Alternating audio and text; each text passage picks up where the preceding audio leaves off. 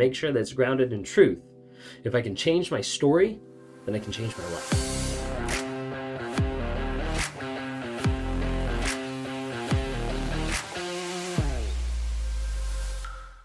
Do you find yourself still thinking about the narcissist? Do you find yourself still wondering what they're doing, what's going on? Do you find yourself still ruminating and you feel like you just can't get them off your mind?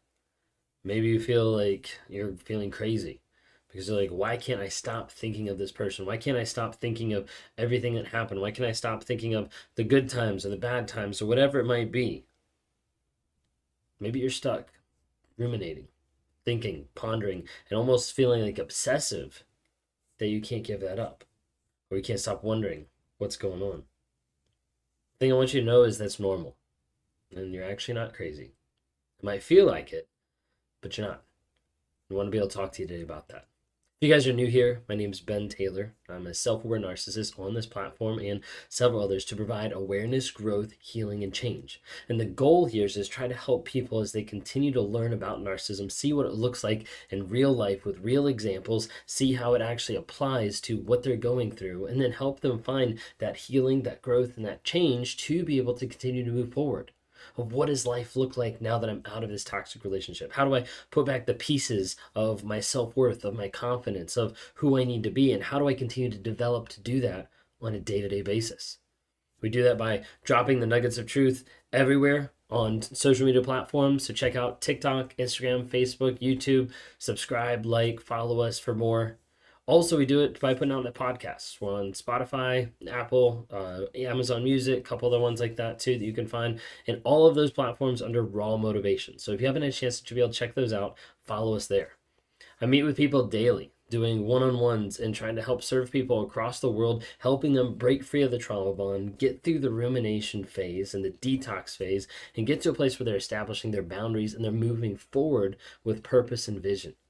That's what we do on a day to day basis. Like to invite you into the NARC community, which is called the NARC for the app that we actually have created.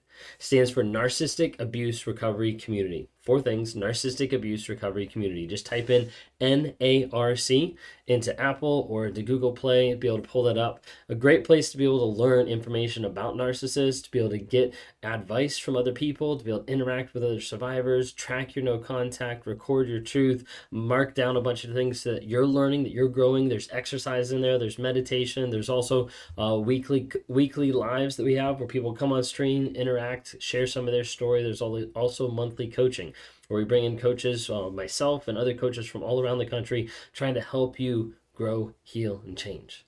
So check that out. Go download that today. It's NARC. So why do I keep thinking about them? Like, why do I keep remembering them throughout my day? Like, it doesn't seem like it stops. I feel like I'm going crazy because every place I go, I think of this person. Everything that I do, they pop up there. And it's like we have all these thoughts that pop up. They're, what they are is they're in these intrusive thoughts. You're like, I was having a good day, and all of a sudden, this popped in my head. And you're like, I don't understand what's actually do what's actually going on.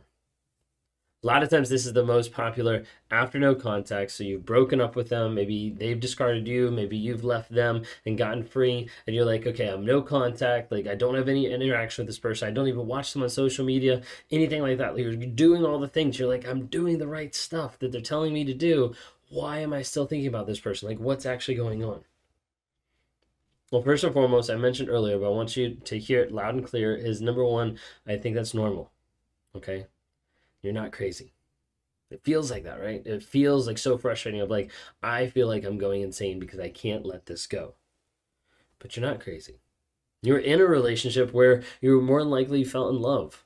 Maybe if you weren't, you know, if you're in a, a business relationship or, or sibling or something like that, there was a connectedness there, a buy-in, a relationship of some sorts and you felt like it was the way, that it was this way until you got to the place where that person completely and utterly betrayed you whether that was lying to you or cheating on you or stabbing in the back or like whatever it might be, then you start to realize, like, wait a second, who is this person?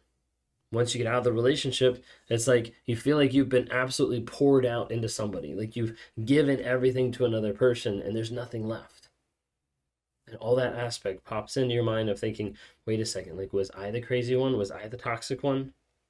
You see, when we have intrusive thoughts, when you're going through your day and there's a thought that all of a sudden pops up in your head, those don't just randomly pop up. You think they do, and it seems like they do, but typically what intrusive thoughts are doing is they're popping up into your mind because of what we call triggers.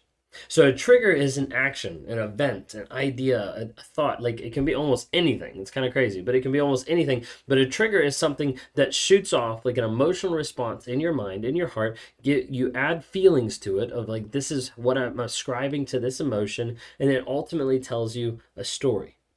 The triggers, however, they can be something really minute. You could be driving and you see that person's car drive past you, or a car similar to it, or a car the same color you could be sitting at a restaurant and you recall a date that you had in that one corner and you're like, wow, like that was a good moment. Or, wow, this was a bad moment because this is when they screamed at me in front of other people. Like, there could be a lot of different things. Sometimes you'll have narcissists that will be as subtle as like having the same like cologne or perfume or or scents or like different smells or tastes in the house that all of a sudden you think smell or whatever and it comes back and you're like, whoa, like why am I thinking about this person all of a sudden? So a lot of times we have different triggers in our lives. Sometimes it can be things, sometimes it can be people. You know, it could be someone just bringing up that other person. It could be someone that was a mutual friend. It could be someone that you had experience with several people together, like a friend group. And this very like triggering, bringing back those thoughts and bringing back those memories. Sometimes when people start ruminating so much, they sit with it so long that they start to wonder, am I the problem? Did that ever happen to you? Like, is that something that you feel like you're going through at times of like you sit and you sit and you sit with it and you're like, maybe it wasn't that bad. Maybe they weren't as toxic. Actually, like, I'm still thinking about it. So, like, it must be something that I must have been the problem. Now, oftentimes the question is, okay, well, then maybe I should unblock them. Maybe I should try to make it right, to reconcile, to work through this. And the answer is if you've got a toxic relationship, no, to not do that. But then how do we actually know if we've done if we're in or if we got out of a toxic relationship? Well, part of that goes back to the idea of the truth. And the truth is what sets you free.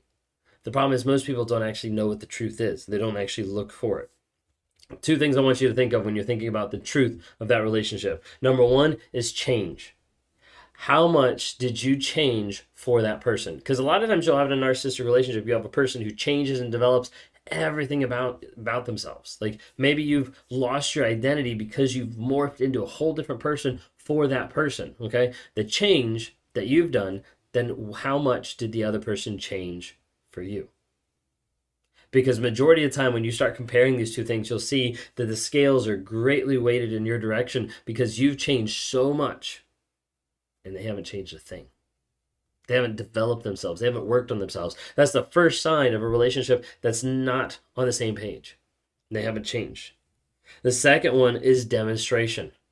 How are they demonstrating that change or how are they demonstrating what they're saying? This helps break through the barrier of cognitive dissonance so that you understand wait a second they're not demonstrating love they're not demonstrating faithfulness they're not demonstrating uh, respect they're not demonstrating and the list goes on and on and on. And so when you think about like maybe i should go back ground yourself in truth write down a journal work on understanding what's the change and what's the demonstration so you might be asking, okay, well, how do we change these thoughts? Like, I keep having these thoughts, like they're not going away, like they keep popping up. How do we actually change them? This is what I work with people on a day-to-day basis with one-on-ones, with with coaching, with everything like this to try to be able to help people break through this process. The first thing is when you're thinking about this, you've got a couple different like thought processes. Okay, um, when you think of it, uh, think of it this way: like, let's say, like, don't think about an elephant. Okay? Like whatever you do right now, just don't think about an elephant. Don't think about an elephant. You thinking about an elephant because a lot of times people will think about the thing that's in the present of their mind, like in the fore, forefront of their mind. Well, typically when you've gotten out of a narcissistic relationship, that's true. You're to have that. Part of that is natural, but then it needs to be a progression away from it. You can't just get away from thinking that if you're always thinking that. Does that kind of make sense? But part of those intrusive thoughts are to pop up because they're still in your mind. They're still being thought of. It can't just be fixed by the idea of like stop thought therapy of like, okay, like I have this thought, oh, stop. Like I can't think of it anymore. Like I have to think of something else. Like I can't think of it. Like that works up to a point, but I don't think it works as much as like thought replacement. And so where I come in with that is how I help partner with people is the actual idea of change your story, change your life, because we're all believing stories. Either stories that have been pressed upon us from childhood, from religion, from education, from previous partners, or the story that we're just writing ourselves. Because oftentimes the story is not based in truth. It's not based in reality of what's actually going on.